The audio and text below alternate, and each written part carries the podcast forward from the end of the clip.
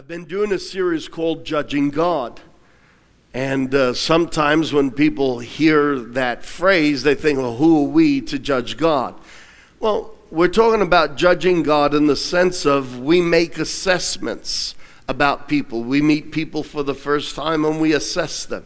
We assess them based on whether they look happy or they look upset. Uh, we probably approach them more tentatively if they look a little bit grumpy, but if they have a huge smile on their face, uh, we make an assessment and we approach them accordingly. But then we make deeper assessments as we go. Unfortunately, we live in a world where some people make assessments based on the color of skin or based on wealth or position or education or ethnicity. And those are the most deceiving, most uh, unfortunate ways to make an assessment about anyone. The best way to make an assessment about somebody is to start from a positive perspective. Love believes all things. Can I get an agreement? Absolutely. I have found that perception can be a liar. And we need to go beyond our initial perceptions and test everything. And the best way to assess a person is to spend time with them. So the series is called Judging God because we make assessments, we make judgments. And whether we've realized it or not, we've assessed God, we've made judgments about God. And maybe our religious upbringing has caused us to have particular types of judgments about God, depending on what denominational stream we've come from, what our religious experience has been. Some of us have made judgments about God because we've had negative or ugly encounters with male authority figures in our life, things that could stem right back to our childhood. We, and, and so, what we don't realize is we project those images onto the image of God. We project a lot of things onto God. It all started in the Garden of Eden, where Satan was deliberately trying to get Adam and Eve to project an image onto God that they had no experience with. They had never experienced a God who was stingy. They had never experienced a God who was selfish or self serving. They never experienced that from God, and yet Satan was trying to project that image, and he caused them to take offense on a suspicion, on a presumption. And they took offense and then took the next leap. They took offense and then made a judgment about God, and that was the beginning of the fall of the human race. I want to help you to make right judgments about God. Because when we judge God right, we open, we open the windows of heaven and the doorways and the gateways of God's blessing. So, this morning, the title of my message is this, and we're going to put it up on the screen The God You See and that's deliberately written in a small s, a small e, and a double e. The God you see is the God you'll see. Meaning, the God you see in your mind is what you'll experience. Over 14 times in the four Gospels, Jesus made very deliberate reference to the fact that people experienced a miracle or touch of God based on their mental position or faith about God. Many times he said, according to your faith. Because of your faith, you are made whole. And faith is, is a judgment, it's an assessment about God. In fact, I make a statement here that faith in a promise. Can I have that on the screen? I know I've just jumped forward, uh, but can you put that screen up? I've jumped forward in my notes. Have we got it? Faith in a promise is a judgment about the one who made the promise.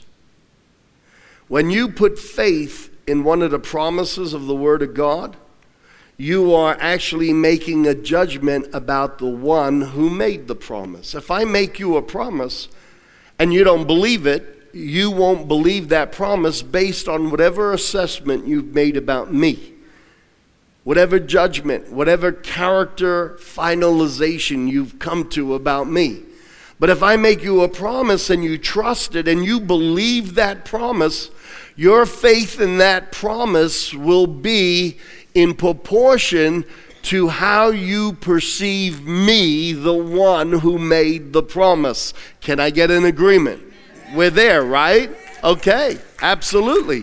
And so, uh, as it says there, faith in a promise is a judgment about the one who made the promise.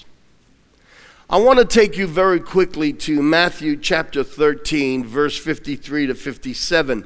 What I'm about to read is the same story is repeated in Mark chapter 6, verse 1 to 6. I'm not going to read both verses. I've made copies of my notes this morning. If you want to get the added material that I will not cover and do more of a Bible study, the notes are available up the front.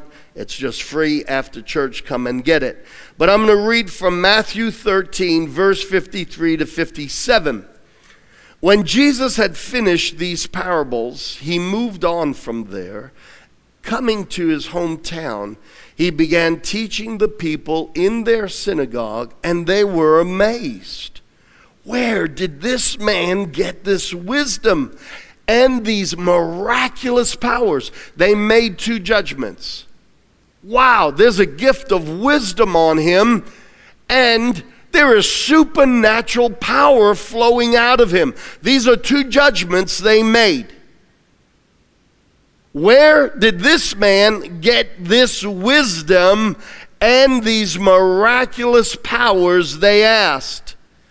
And then they went on and they asked themselves a question Isn't this the, carp- the carpenter's son? Isn't his mother's name Mary? Aren't his brothers James, Joseph, Simon, and Judas? Aren't all of his sisters here with us? Where then did this man get all these things? And they took offense at him. And they took offense at him. You see, they made a judgment. He has divine wisdom, he has supernatural power. And so then they turned to the person who had these gifts and they made a judgment about him based on his past and his family that they knew. He's one of us. Mary's his mother. We know his brothers. We, we know his sisters.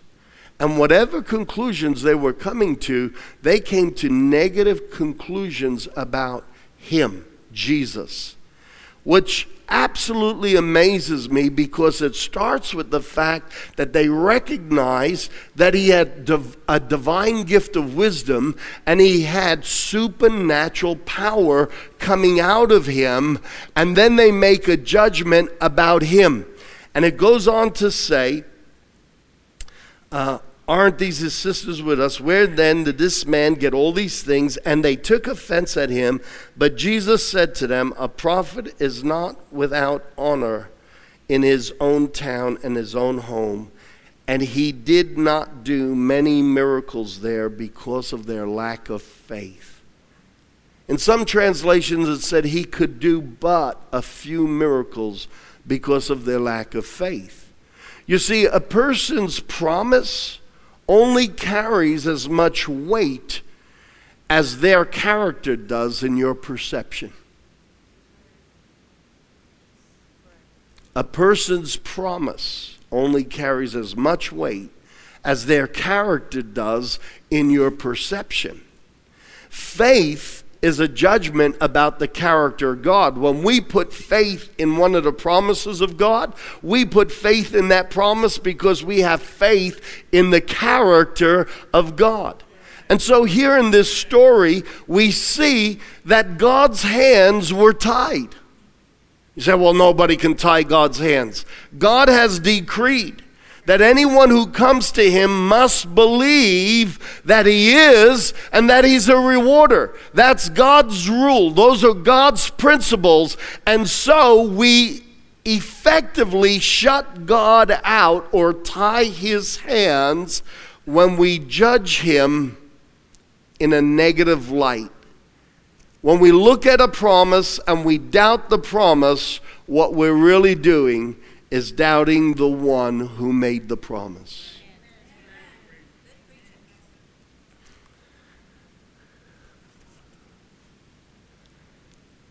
They made a judgment about him based on who they thought he was. Unfortunately, sometimes we make, a ju- we make judgments about God based on who we think He is. And religion will mess us up. Doctrines of men will mess us up. Wrong conclusions about circumstances that happen that are not based on the Word of God, conclusions that we come up with our human rationale, will lead to incorrect doctrine or theology about who God is. So, faith in a promise is a judgment about the one who made the promise. And so, very simply this morning, I'm going to do something really simple and hopefully a lot of fun, and I'm going to get you to participate with me because preaching is only as effective as learning is happening. if nobody's learning, then preaching isn't effective. All right? And uh, the best way to learn is to participate. And so, as we're coming to the end of this series, and if you're Please don't conclude that that means this is the last sermon. I never know when a series is going to end. Two weeks ago, Matt said to me, Pastor Rob, so is that the last sermon on the subject? I said, We'll see. That's the best answer I could give. But as we're coming to the conclusion of this series of judging God, the God you see is the God you'll see. The God that you have confined or released or stamped an image on in your mind, the God that you project in your understanding, is the God you'll experience. You see, Jesus in his hometown, when they looked at him, even though they acknowledged that he had divine wisdom and divine power, their, their, their insecurity and their inferiority, they were from Galilee, and there was a slur over anyone who was a Galilean.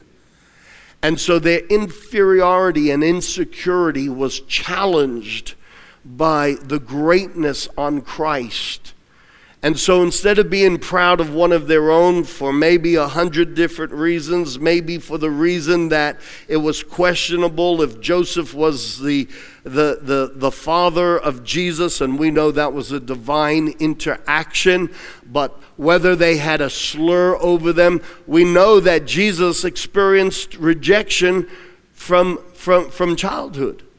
There was question about his legitimacy and his birth and uh, whether he was illegitimate.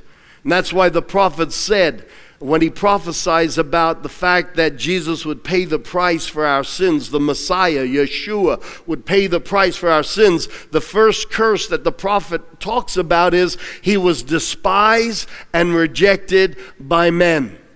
That started around the controversy of the legitimacy of his birth. And God allowed that. It was something supernatural and divine, and people had to believe, or people could surmise, or people could suspect, or people could gossip.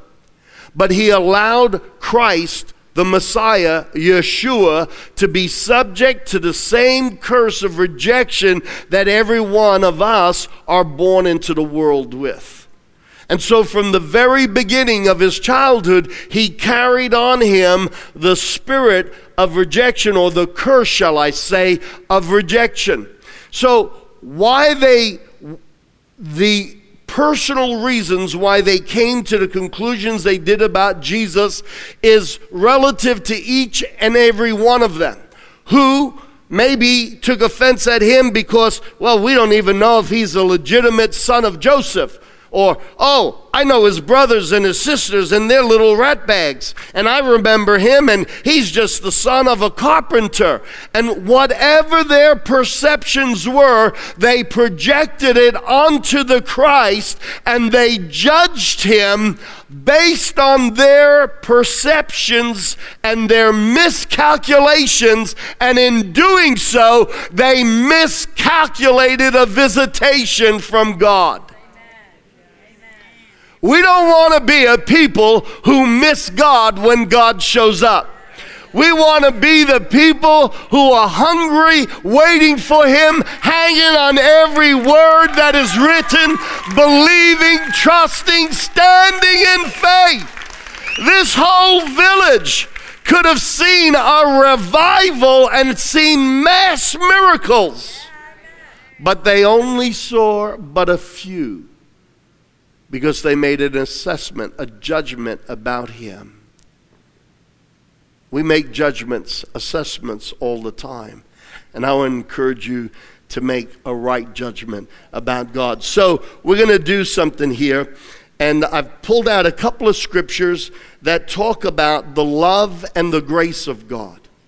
I'm going to paint a picture of God, but I'm not going to fabricate one out of thin air. I am going to paint the picture of God, not a picture of God, the picture of God based on what the Word of God has to say about Him.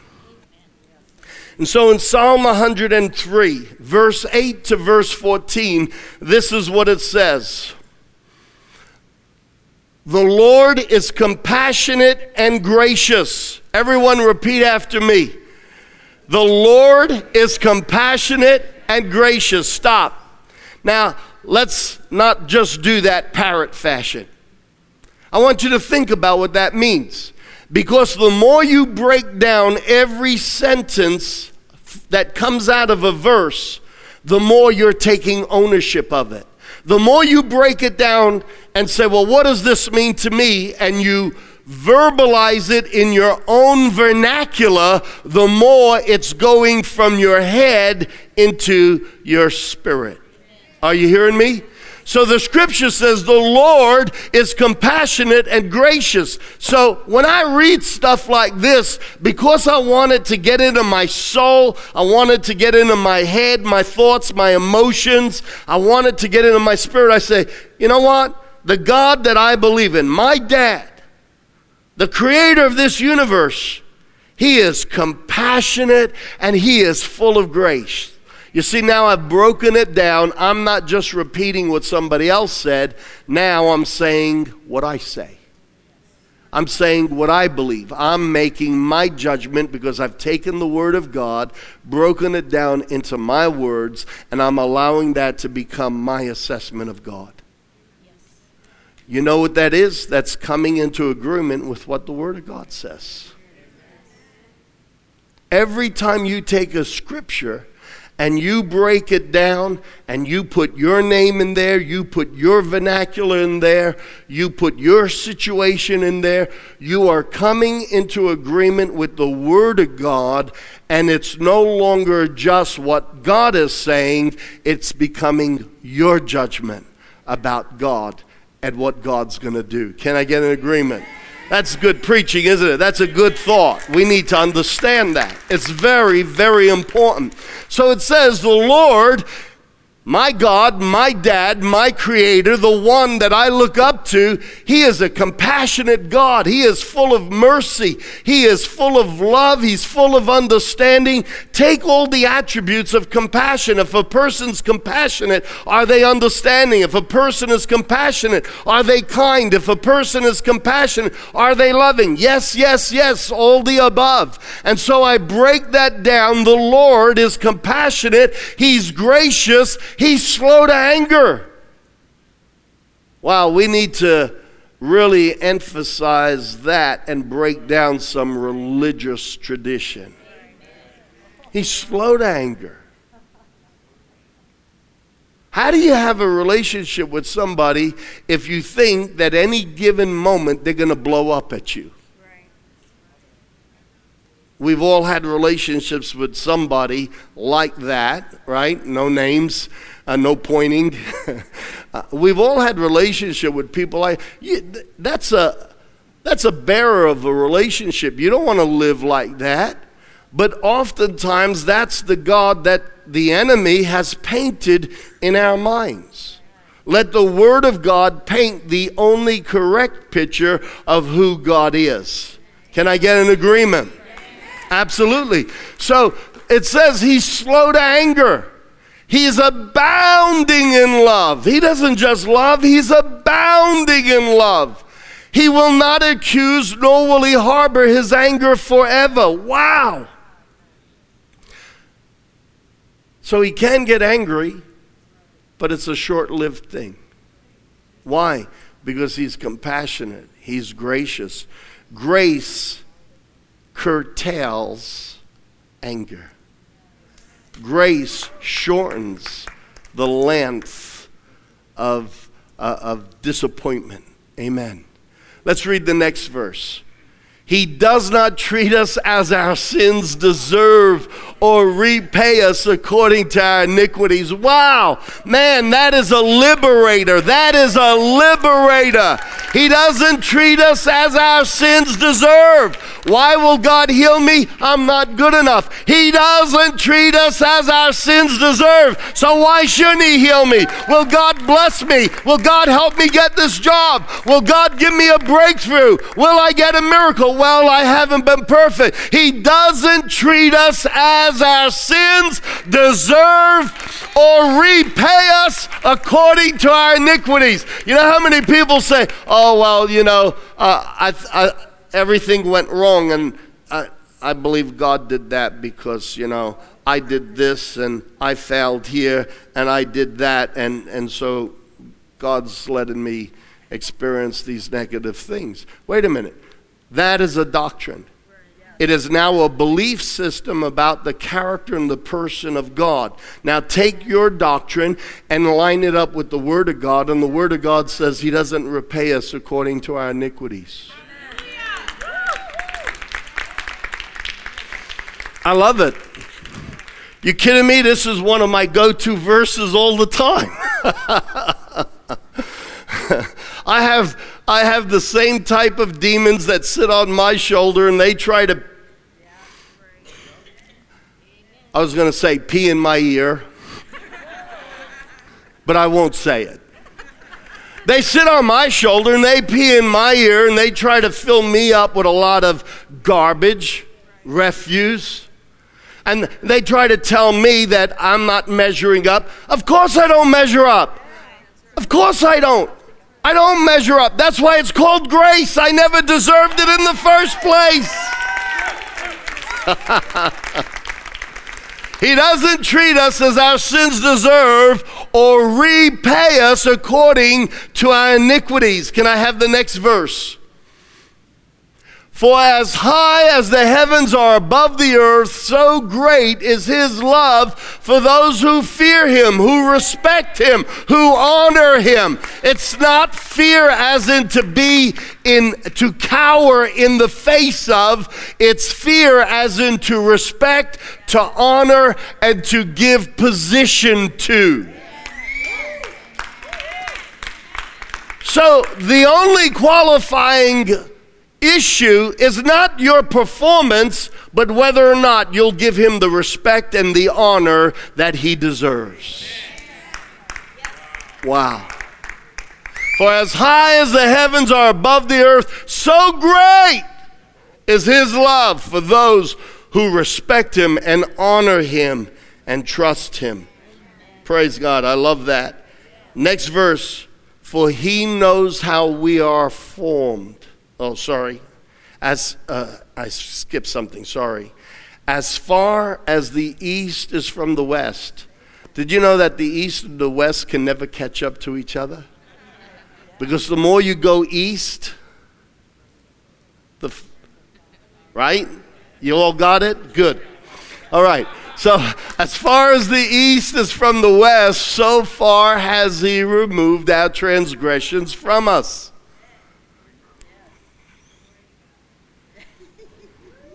Listen, we project onto God what we know about ourselves.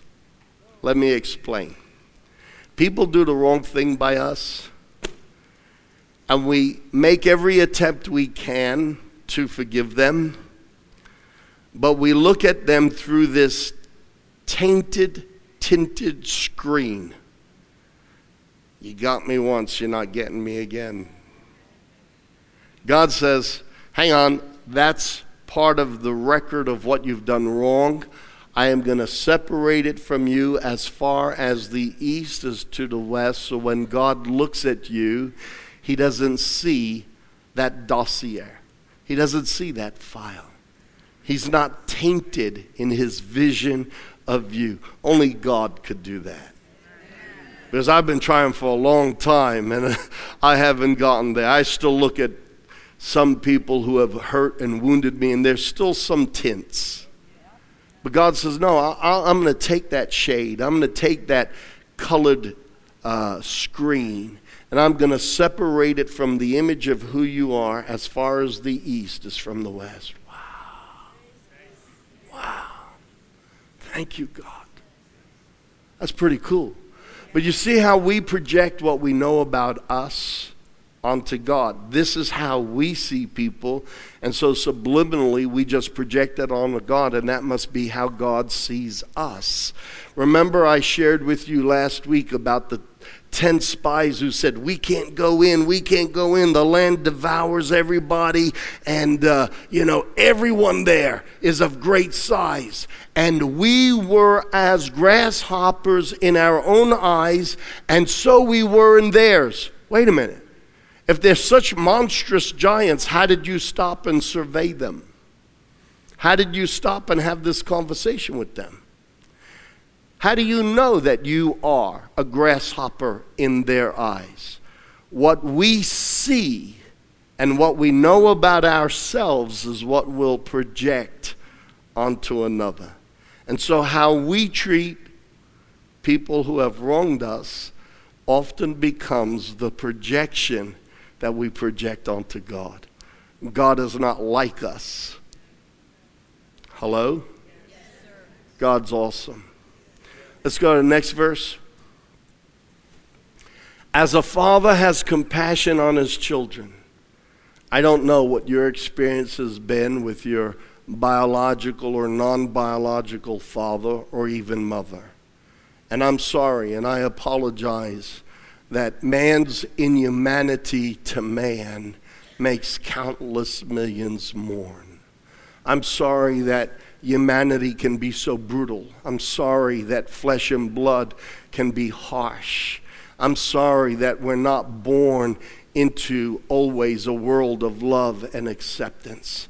I'm sorry that there always seems to be somebody who wants to break your heart. But can I paint the correct picture of God? He's a daddy who has compassion on his children. So the Lord has compassion on those who respect him and honor him. Amen. And uh, is there one more verse to that? For he knows how we are formed and he remembers that we're dust. Now, you could read that and see that as an insult. It's not an insult. I love that. You see, one of the attributes of God that I love the most is that he gets me. You see, when the prophet prophesied about the Yeshua, the Messiah who was to come, one of the things that he said, the spirit of counsel and might will be upon him. The spirit of understanding. God has a spirit of understanding. The devil has painted God with the spirit of judgment. No. God has a spirit of understanding. And when David writes this, for he knows how we are formed, he remembers that we're dust. What he's saying is, God gets us. He understands we're broken. He understands there are parts of us that were affected by the curse and by the ongoing curse of humanity. He gets us, He understands us, and He puts everything together based on understanding things about us that no other person knows. Wow. That, that concept of God totally puts me at ease. It relaxes me. He's not judging me on a comparison level with you, someone who's bigger and better than me. No, he's looking at me based on what he knows about who I am, how I got hurt, where I'm broken, where I'm deficient, and he understands me and he gets me. Wow. Somebody say, Thank you, Jesus. Amen. Amen. Praise God. All right. So that's that verse. So this is what I'm going to do. Uh, on my notes, I've got two other scriptures. We don't have time for them. But this is what we're going to do. I want you to stand. And you see, scripture is not just for casual reading, you can casually read it. But scripture is for memorization. Why? You say, oh, I stink at memorizing.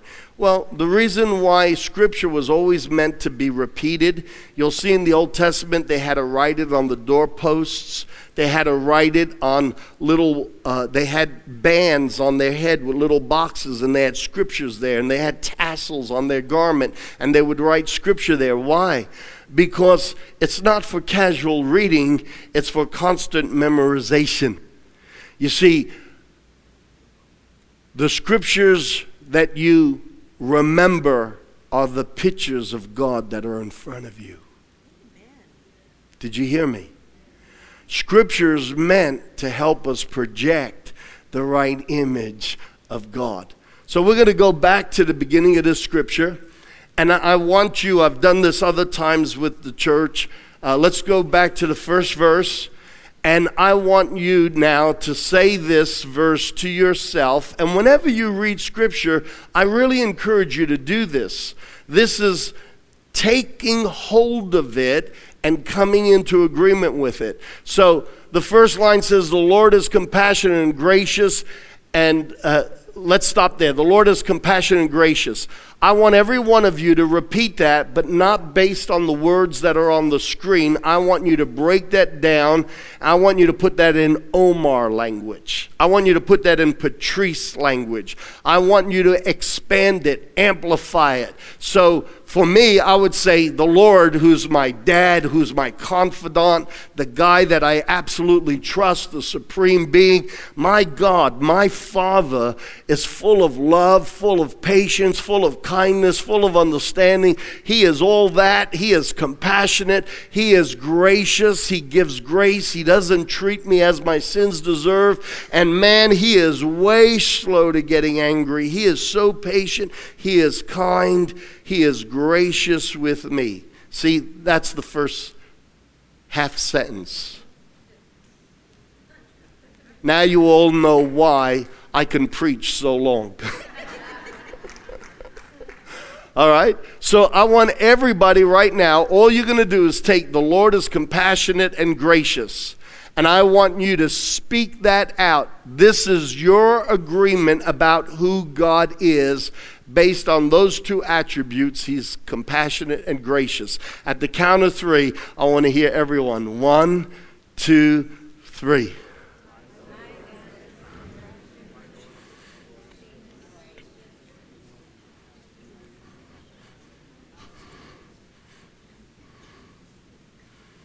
Awesome. Yeah. You're getting that into your vocabulary. When you get that into your vocabulary, you're getting it into your head. When you're getting it into your head, you're getting it into your emotions. When you're getting it into your head and your emotions, it's getting into your spirit.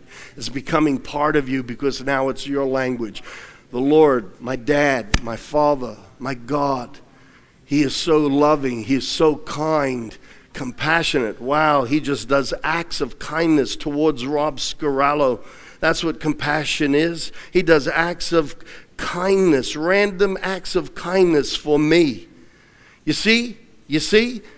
Come on, if a person's compassionate, will they do random acts of kindness? So, did I just lie?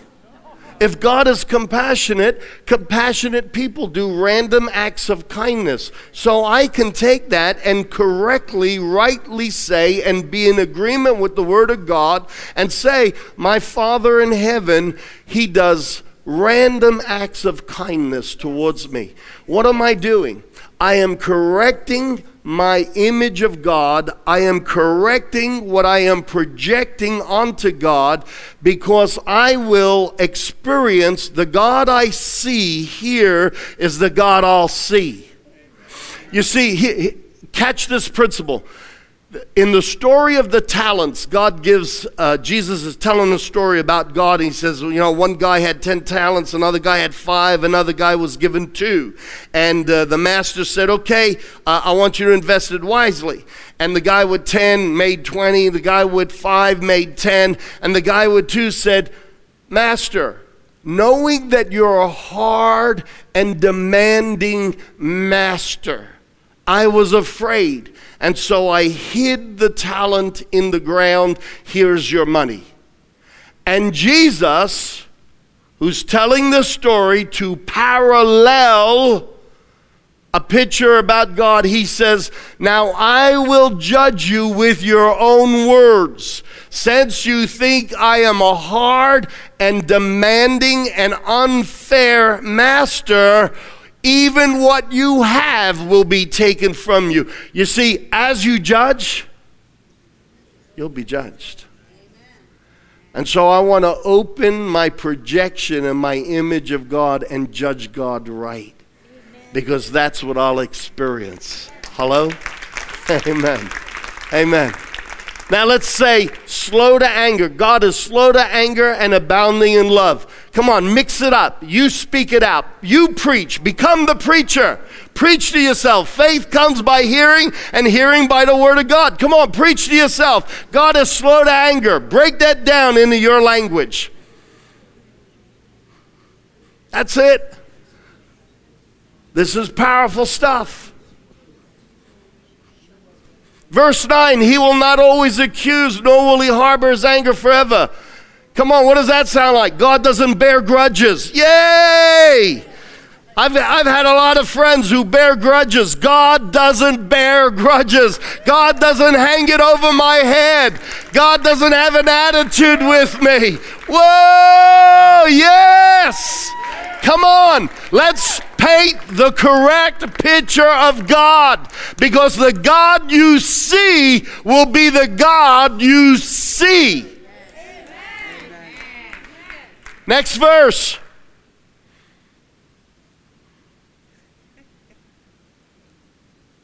He does not treat us as our sins deserve or repay us according to our iniquities. Come on, break it down. Hey, God doesn't treat me based on the mistakes I've made. Man, he would have whooped my butt already. God is kind, God is gracious, God is merciful, God is loving, God is good. I thank you, God. You don't treat me based on what I deserve. You treat me better. You treat me with mercy. You treat me with grace. You treat me with goodness. You don't you, you don't repay me for my sin. You bless me irrespective of my sin. Everybody with me? All right, come on, give the Lord a big clap.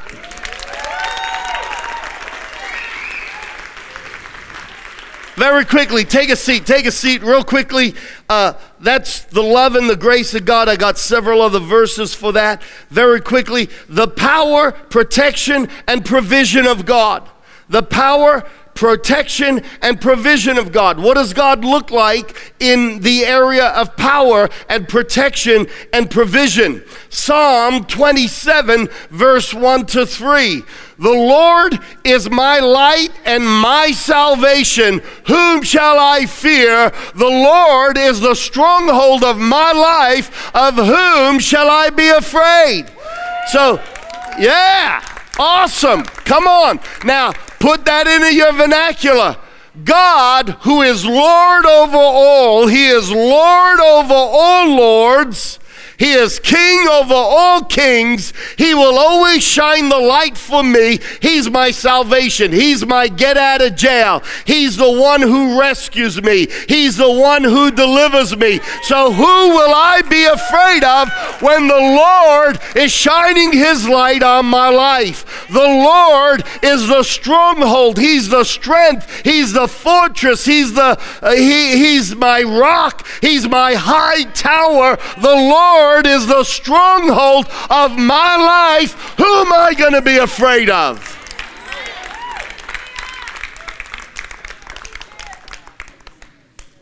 Next verse. When the wicked advance against me to devour me, it is my enemies and my foes who will stumble and fall. Whoa, I love it, I love it, I love it, I love it. Who are your enemies? Cancer's your enemy. Who are your enemies? Depression is your enemy. Who are your enemies? Poverty is your enemy. Who are your enemies? Conflict is your enemy. Who are your enemies? Whatever they are, whoever they are. When the wicked advance against me to devour me, we're not talking about flesh and blood. We're talking about the powers of darkness behind flesh and blood. It is my enemies and my foes who will stumble and fall. We have projected a picture onto the devil that makes him big and horrible. He's horrible, but he's not big. We have made the badness of the devil bigger than the goodness of God. And that's the projections that we project. And so the, I love this. When the enemy advances against me to devour me, it is my enemies. It's cancer that will stumble and fall. It's inferiority that will stumble and fall. It's a rejection that will suffer loss. I will not suffer loss because God is my fortress. God is my high tower. God is my rock. God is my deliverer. God is my salvation. Whatever comes against me, it will lose the battle because God has already won the victory.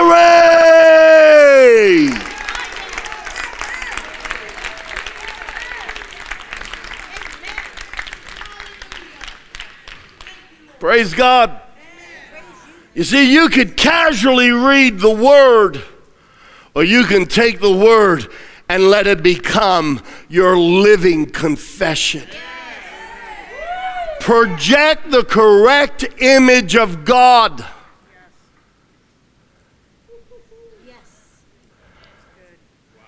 Do you know what it says in 2 Corinthians chapter 3? I think it's verse 18.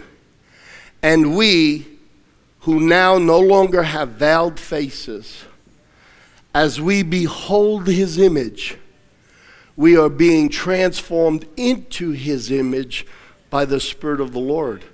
Some of you are grumpy because you have an image of a grumpy God. Some of you are miserable because you got a miserable picture of God. As we behold his image, as we behold his glory, some of you are angry and have fits of rage because that's what you think your daddy's like. What you behold, you become. Let's get the picture of God right because when we judge Him wrong, it is a curse that comes against us. I want to judge Him right. He's a good God. Hallelujah. My enemies will stumble, the demons will fall flat on their face. Uh, it goes on, it says, Though an army besiege me, my heart will not fear. Though war break out against me, even then I will be confident. Come on, guys. Listen, I want you to make the Word of God not something that gathers dust. I want it not to be something you casually read before you go to bed at night. Now I lay my Bible down to sleep. No. I want the Word of God to become something that is constantly painting the correct image of God. Amen. Because when it paints the correct image of God, it opens the windows of heaven and it opens the gateway of blessing. Can I get an amen? Absolutely. Here, uh, Psalm 23. I hate what religion does. Psalm 23 has become synonymous with funerals. The guy who's in the casket, all due respect to anyone who's lost anyone, okay? But the person who's in the casket isn't walking through the valley of the shadow of death, they're already there. This psalm is not about them. This psalm is about the living. And what irks me is that it's become synonymous with a, a, funeral and with death, but really, this is the passage of life. Listen to what he says The Lord is my shepherd. What does that mean? He's the one who leads me. He's the one who guides me. He will fight the, the wolves for me. He will fight the lions for me. The Lord is my shepherd. He's the one who's protecting me. I lack nothing. He makes me lie down in green pastures. That's not death, that's living. He allows me to rest. He gives me blessing. He puts greenery around me. I'm not in a desert, I'm in a place of abundance. Hallelujah. He makes me lie down in green pastures. He leads me beside quiet waters. He brings me to places of peace. Listen, if you're constantly going to places of conflict, I'll almost guarantee it's because you got the wrong image of God. God is the shepherd who brings us to places of peace. If you have an image of God who's always measuring you up and measuring everybody else up, and he's quick to get angry and he's always judging, guess what? That image will take you to places of conflict because how you see God is how you're going to be with everyone else, and that kind of behavior will take you to places of conflict. But when you see God as a gracious God who's not measuring you up constantly, he accepts you he understands you, He shows grace, He shows patience. You will not be quick to judge other people, and you will experience quiet waters.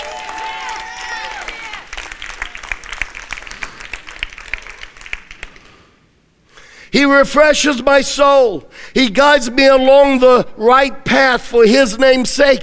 It's actually to His joy that I experience joy. Even though I walk through the darkest valleys, I won't be afraid, for you're with me. Your rod and your staff are there. You're ready to beat the snot out of the biggest, ugliest devil. Hallelujah!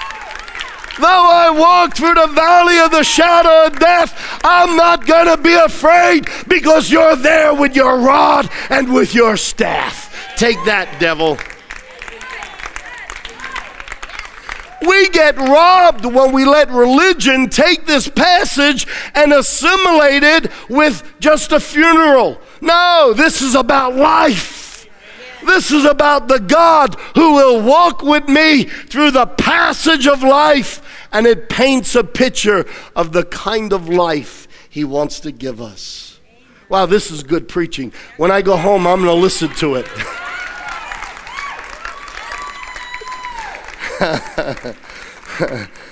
He says, uh, You prepare a table for me in the presence of my enemies.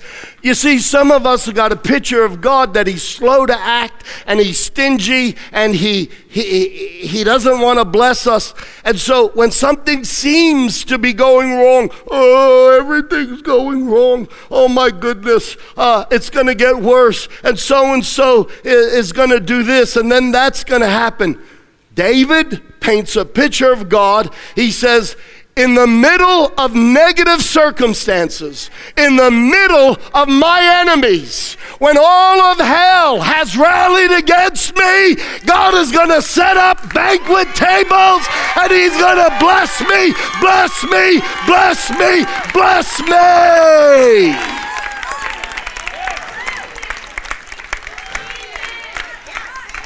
This passage ain't for the dead, it's for the living.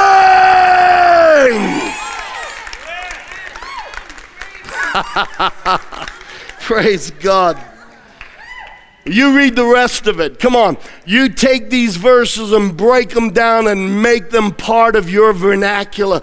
Get them inside of you the faithfulness of God in regards to His Word. So we just looked at the faithfulness of God in regards to His power, His protection, and His provision. The faithfulness of God in regards to His Word. Numbers 23, verse 19 God is not a man that He should be that he should lie, nor is he the Son of Man that he should repent or change his mind when he makes a promise. Has he said and he will not do? Uh uh-uh. uh. Or has he spoken and he will not make it good? Uh uh. Here, I'll tell you how to, how to pray this verse. God's not like me. He doesn't exaggerate and he doesn't lie. He doesn't make a promise and then find reasons why he can't fulfill them. That's not who he is. And the more we behold God correctly in his image, the more the honor of judging him right releases the blessing of a right judgment. And so we become like him when we judge him right. I think that's, that's probably the best blessing. That when we judge God right, He blesses us with that same strength and that same anointing. I love it. I love it. I love it. I love it. I love it. Listen, it's in the notes. There's more scriptures. Though the promises of God are many, they are always yes in Christ. Yes. It's us who have to say, Amen. That's how it's going to be.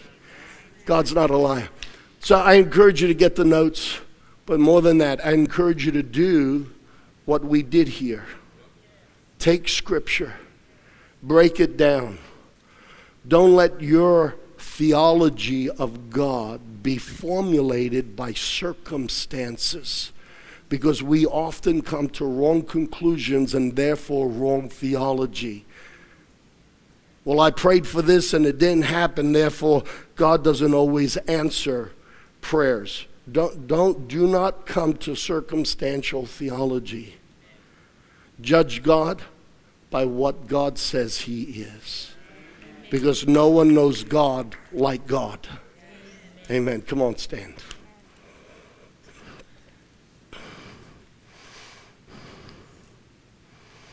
I was trying really hard to keep it short.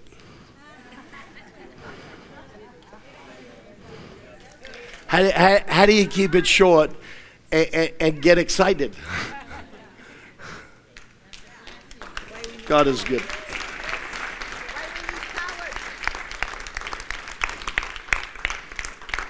Come to Bible college. Amen. But more than that, more than that, come to Jesus. Come on, come to God. Every one of us have got to tear down the fences that have been built up in our lives that put God in a cage. You have to tear down your fences. I can give you the tools, but you have to tear it down. You have to go up to that fence and say, you know what, this picket, that was a lie. I got angry at God and I got offended at God, and really, that was my fault. I'm pulling down this picket and this picket and this picket and this whole panel, I'm kicking it down. I can give you the tools, but God's a God of accountability. He will hold you accountable for what you believe.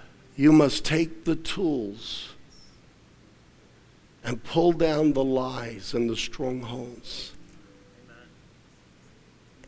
and worship Him, declare His worth. That's what we were doing. When we were reading these scriptures, we were declaring His worth. Amen. Amen. Father, I thank you. There's nothing I enjoy preaching more than about who you are. I thank you, God. I don't always reflect you as good as you are, but I thank you, you are far better than anything I can ever say about you. I thank you, God. Though I don't deserve you, you love me like a son. You embrace me, you hug me. I thank you, you don't look at our failures or our mistakes. You look at us as your beloved. And I thank you that you're bigger than all of my mistakes and all of my failures. I thank you that you're bigger than all my enemies. And my enemies are principles of darkness, not people. I thank you, God, that you've got our victory. And you're better, way better than what religion says. Amen. We worship you. In Jesus' name. Amen. If you have never asked Jesus Christ into your heart, Jesus said, You must be born again. You must be born again. You were born in the natural. You must have a spiritual birth. That happens when we get out of ourselves and we get into Jesus and we say, you know what? I'm broken. I make mistakes. I need you to come inside my life and live in me so I can live through you. Forgive me of all my sins, Jesus. I want you. Religion can't do that. Religion can make believe that if you ascribe to their precepts, they'll talk to the big guy and make sure that as long as you got that banner, you're going there. It's not in the Bible. You could come to this church your whole life.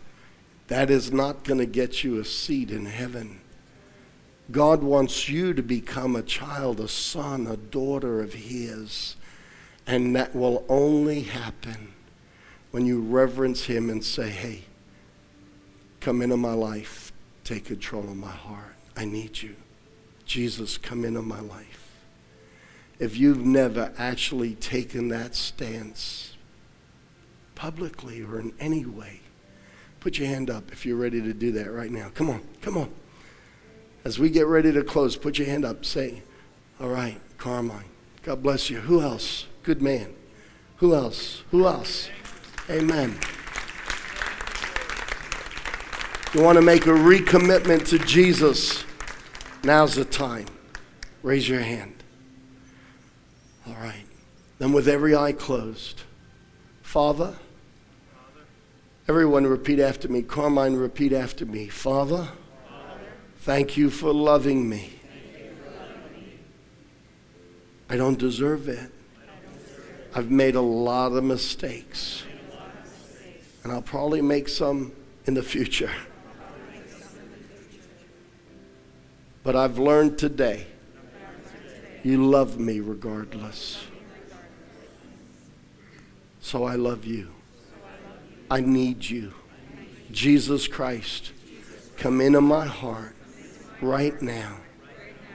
Forgive me of all my sins. I don't want to belong to the enemy. I'm giving myself to you. Be my Lord and my God. Be my Savior right now. I accept you, Jesus. Thank you, Father, for hearing my prayer. Amen. Amen. Come on, let's give the Lord a big round of applause.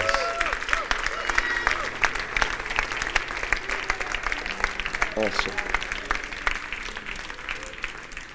God is good. God is good. As we keep projecting the right image of God, faith won't be an issue. You don't have to try to have faith. When you understand who He is and you judge Him right, it's a foregone conclusion. God is for me, God is with me, and God is in me. Hallelujah. Now take this and share it with 10 people this week. Amen. God bless you. God bless you. God bless you. I'll see you next Sunday. Amen.